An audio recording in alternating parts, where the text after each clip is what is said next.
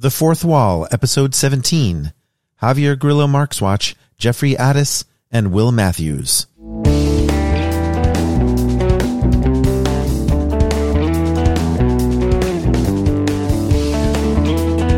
You're listening to The Fourth Wall, a podcast that takes you beyond the screen or the page and brings you into our conversations with the creative people behind your favorite movies, TV shows, comics, and more.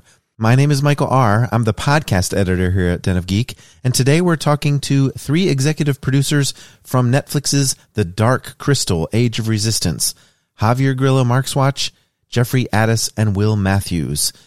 And if you're not familiar with The Dark Crystal, it was a movie back in 1982, and now they're making a TV series out of it, a prequel of sorts, and it's just wonderful. It dropped on August 30th, the same day this podcast is dropping, actually. And if you haven't binged it yet, definitely put it on your watch list as soon as possible, especially if you're a big fan of Jim Henson Company puppeteering, because it's just one of those stories that you can get completely lost in. And it really takes the rich world building that came from the original film and takes it to a whole new level with today's technology, but also, you know, some of the charm that can only be achieved with puppeteers operating the characters that we love. So it really was a fun time talking to the two creators, Jeffrey Addiss and Will Matthews, and Javier Grillo-Marxuach, who is a famed showrunner from Lost, about this show and how it got developed and what we can expect if you haven't seen the show yet. This is completely spoiler-free, and it really is a good way to get enticed for this 10-episode season one. So here's our conversation with the executive producers of The Dark Crystal: Age of Resistance. Well, thanks for joining me, guys. You know, I did hear that this was originally pitched as an animated project. So what else can you tell us about the development of this project and your personal connection to the Dark Crystal story? You know, this is Javi. You know, the film came out 37 years ago, and the Henson Company has continued it in one way or another since then. There have been comic books. There have been further books. There's been a series of YA novels. There have been a creation myth series that came out. So this is something that has been in some form of development for a long time, and it's not just one animated project. There's been a couple of different animated iterations of it, the last one of which was at Netflix. And Netflix, seeing that material, came to the conclusion that one of the big things about The Dark Crystal, probably the biggest thing, is that it is done with creatures from the Jim Henson Creature Shop. So why not make the series with creatures from the Jim Henson Creature Shop?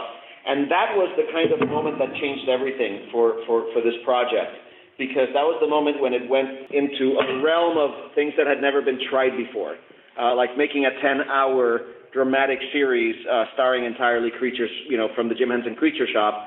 And that's when Jeff and Will came in. They had actually called the Jim Henson Company hoping to pitch Labyrinth 2, and instead were pitched, why don't you come in and pitch Dark Crystal, which they did.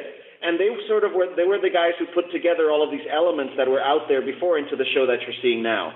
And then my involvement in it came after they had written the script, and Netflix actually paid some money for Louis Leterrier and the guys to put together a test reel, and the show got greenlit. Then I came in because I have some expertise, you know, sort of running writers' rooms and things like that, and doing some world building and so forth. So the three of us became partners in the writing of this thing.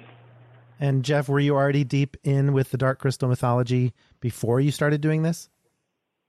Oh, this is Jeff. Yes, I was very deep. I mean, I was the kid who owned burned through several VHSs, had the making of, had every making of, you know, Jim Henson, of Muppets and Men in the works, every book, everything that you could imagine. I used to draw mystics and Skeksis in all of the margins. I fancied myself an artist. I still start with the eyes, because that's what Brian Froud said to do in the first documentary, start with the eyes. And so I was a huge, huge fan. Will certainly loved it, and he's here now, by the way. Hello! And it had scared him quite a bit as a child, but he picked up a lot of that information along the way. So it was nice that we had two points of view on it. I grew up with it, and Will came to it a little bit later, and so we were able, it's a nice balance when you're figuring it out, and I remember the moment he corrected me for the first time, and I did not like that.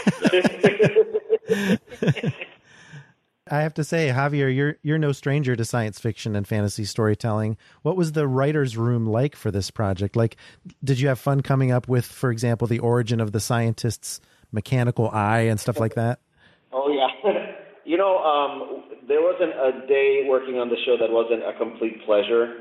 It literally, we were dumbstruck every day that we came to work that we were allowed to do this, and that we were allowed to do this on this level and at this price point. I saw The Dark Crystal when it came out in 1982. It was a seminal part of my becoming a fan of genre and of my wanting to be a filmmaker. And, you know, one of the things that I think most about when I think of The Dark Crystal writer's room, in addition to collaboration, friendship and kinship and like-mindedness, is that the Jim Henson Company put a framed picture of Jim Henson, Frank Oz, and Gary Kurtz on the set of the original. In the writer's room. And every day I would come in and I would look at these three men who are gods to me and think of how fortunate and grateful I was to be able to tread on the same ground. So honestly, when you look at The Dark Crystal, you're looking at a show made by true believers. This is a show made by people who love the original, who love this world, and who wanted nothing more than to do honor to Jim Henson's legacy. And I think you see that in the writer's room and the film. Well, I have to ask, because you mentioned the legacy that this show has, and part of that is the Froud family and their amazing design skills. How did their legacy help make this TV version of Dark Crystal that much more special? This is Jeff. Well, literally, they worked on it. So Brian was creating artwork for the show and designing things. Their son Toby was the head creature supervisor. He was in design, yeah. And then Wendy was also on set and building things. So it was a family affair. It was actually really amazing to get to watch Toby work with his father and work with his mother, to see the affection that they have, to see them working together to create these things. So you have Brian doing this amazing, amazing artwork. He's on set. He's coming up with ideas. He's contributing to the story as well, because he created this world, and if he says something, you should listen, because he knows it pretty well. Wendy is amazing and worked on the original film and also worked on this show, and I remember one day she just took pieces. We needed some more critters for the forest, and so she just took bits of things that were in the garbage, pieces of material, heads, foam from other things, and just created this whole wealth of new creatures that are in the show, that you can see in the show. She's amazing. She made the wing covers for a lot of she realized the female Gelflings didn't have wing covers, and so she just went into her workshop and made these beautiful covers. And so it really was a family, but it was really incredible. Well, this is Javi again. In terms of the family of it, you're not just talking about the Froud family, you're also talking about the Henson family.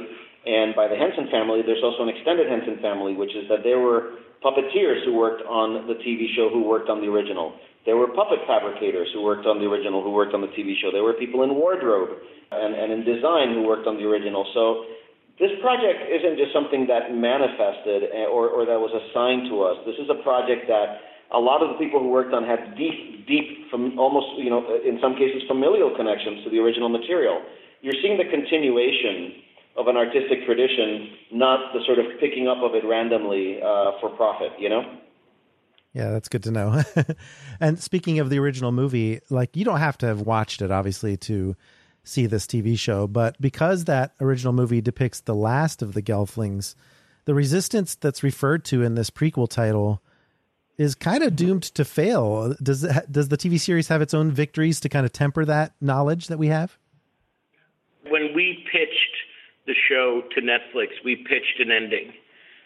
We have an answer to this, and we don't want to give it away. Yeah. We don't even really want to hint at it. But Thra is a big world, and there's a lot of space for hope in that world.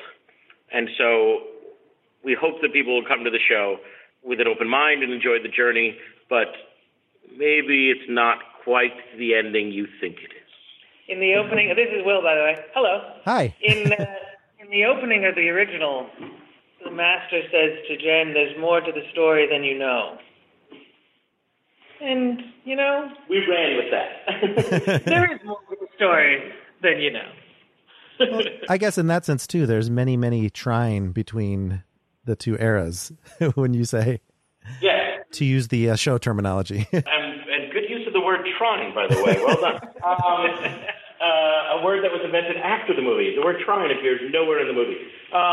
Hey, the word Ewok's not in Return of the Jedi. I can't believe that's true. Every time you say that, I can't believe that's true. But yes, there are many a trine and many a strange way. And many a story to tell. So as the Gelflings are rallied to stop the Skeksis in this series, we're following three characters for the most part: Rian, Brea, and Deet. What can you tease about their introductions just for our audience? Well, the reason we have three leads is because three is a big number in Thra. We realized early on we had three mysteries that needed solving. And so we thought, give them each a lead character to follow that storyline. So you see at the beginning three very different Gelfling in very different places, worried about three very different things. And then one of the themes of the show is that the many become one, and so you'll see those storylines come together, those characters come together, and those problems come together for one solution. We also thought of it as we needed to ease people into this world. We needed to help the audience to understand the world that they were walking into. So one of the things that we all talked about was each of our leads would represent a different place within the structure of the Gelfling and their relationship to the Skeksi.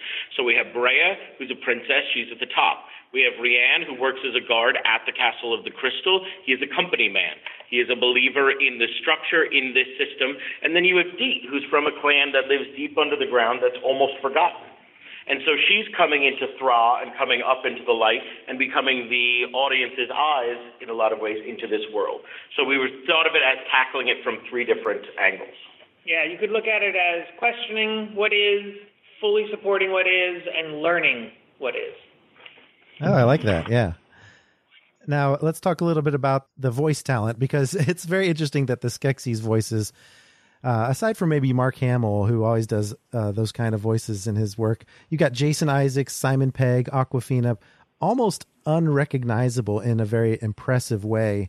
But we hear that their voiceover work is a little different from traditional animation in terms of who's lip syncing whom. Can you talk a little bit about that?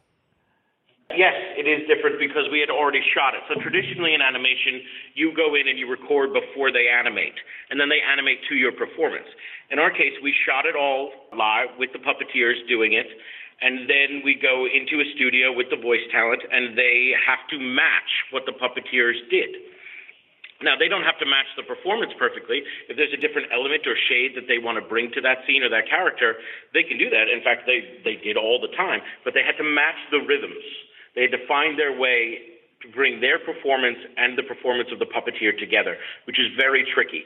So you could see in the beginning when the voice actors would come in, and these are some of the most talented actors in the world, and they would look at it and go, oh, no, because they would realize that they had to match. They understood. We warned them, but it's until you see it, it's hard to understand. One of the voice actors literally turned and said, but you shot it all. And they were like, yes. And so they would have to find their way into the performance following the rhythms of the puppeteer. And at first it's difficult, but these are phenomenally talented, and they would find their rhythm and their way of doing it. And we would work together with them, and Louis was in all those sessions, and I was in those sessions, and we would come to it together. But it was really amazing to watch. I mean, we really got some of the finest actors in the world and then made them unrecognizable. So I guess that's part of the fun. But we lucked out. Taryn was the first to sign up, and Taryn coming on board really was a signal to the professional entertainment industry that this was a product worth looking at and something interesting. And then also the Henson name. People all have their own emotional connections to the Jim Henson Company, to this property, to the Dark Crystal. And so getting them on board was amazing. I remember Simon Pegg, we were doing it, and I was like, look, we need to do a couple of, I need a bunch of hmms today. And he was like, never mind, I'll do as many as you want. And so we did. I tested that theory, and we did a lot, and they loved doing every one of them, and everyone was different because Simon is a phenomenal actor. Well, you mentioned Louis Leterrier is on the set for that as well. That must be really challenging to do the directing for a puppet performance anyway, but then on top of that, to sit in a studio. That's amazing. One of the things that, so Louis... Louis is a phenomenal director and an even better human being. And one of the things that Louis brought to this project was a real sense of change from how the original was directed. If you look at the original, it's a pretty pastoral piece of work. Jim Henson describes it as a painting, you know, and it has a lot of sort of long takes. The camera doesn't do a lot of motion. It really is about presenting this very painterly reality, whereas Louis really came at it from a sense of wanting to put you in the middle of Gelfling civilization and make you feel like you're one of them. And, you know, he shot 3 cameras per setup, and a lot of the time that third camera was a Steadicam that he operated himself. And the puppeteers weren't used to being directed this way or used to being shot this way, because a lot of what you try to do is hide the puppeteers. But Louis' camera was in motion so much that a lot of the times it'll cut away before you see anything you're not supposed to or any of those sorts of things. So one of Louis' big contributions to this thing is a visual dynamic that you haven't seen in this kind of material before. So it wasn't just about directing puppets and puppeteers. Louis really came in to try to revolutionize the way that material with puppets is shot. That's amazing. Well, can you describe, I hate to destroy the mystique in a way, but how do you get the long shots? And of course there must be some visual effects with some of that, but you clearly don't have the puppeteers in every shot. Is there a mixture of live action, full size versions of the Gelfling? How's that all done? The answer is that it's different on every shot. Pretty much every shot that you could look at is using a different trick. So a lot of the times it's shooting puppets in front of green screens with puppeteers and then comping in those elements. A lot of times it's a combination of live action with some CGI in there. Louis he said every shot is a magic trick. And every shot is a magic trick. Every shot is doing something slightly different. And we had D-Nag doing our CGI, who's amazing, and amazing puppeteers. But the answer is it took a lot of planning. Everything had to be planned out in advance. Everything had to be thought about because everything is a different rig for the puppet and everything is a different trick that they're using on the camera and on the post-production side of it. And there are different iterations of each character, you know. So you will have, for example, if the Skeksis are walking, you have body performers who are inside the puppets. If they're sitting, then you've got a performer who's only putting his hand inside of the puppet from a different operating position. So the puppets have an extraordinary amount of things that they do and don't do, and there's a number of puppets for different applications depending on what's on screen and how their rig changes. The thing that I think is really exciting about this project, you know, a lot is being made about puppets versus CGI, and we treated the puppets like actors. So there are some CGI stunt doubles in the show. And there's also some of the larger creatures are CGI because they needed to be rendered with CGI to make them the size they are. But really, you're looking at these puppets the way that you would look at the actors in Game of Thrones. And what's amazing about how the show was made, first of all, the show was made entirely indoors. There's no location shooting in it. Everything in it was built. And the integration of puppetry with things like set extension, compositing, and even animation is extraordinary. So the real magic here isn't because we didn't use one technology in favor of the other. The real magic in this version of The Dark Crystal is that Louis and the entire crew was able to so seamlessly blend so many different types of effects and, for lack of a better word, magic. But I would challenge you that if we went through the show, things that you think might only be done with CGI were done in camera with puppets. Yeah, that's just amazing to me. Oh, yeah, that's definitely true. The show always tricks me. This is Will. I worked on it. I don't know what the hell CGI and what's real. And when I guess, Jeff tells me I'm wrong. What these people do is incredible.